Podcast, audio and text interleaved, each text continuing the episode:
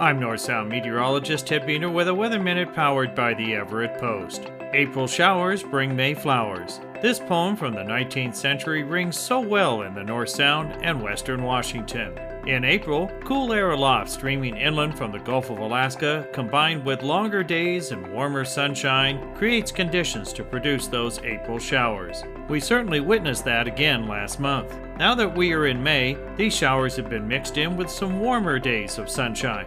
May 5th, Cinco de Mayo, though, that was a wet one. Everett received nearly one inch of rain. Yet a big change in this soggy weather pattern is expected to unfold later this week.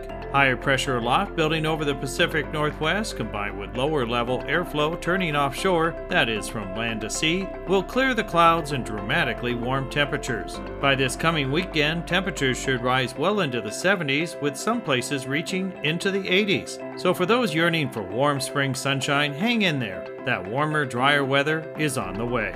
This has been a Weather Minute. I'm North Sound meteorologist Ted Buehner.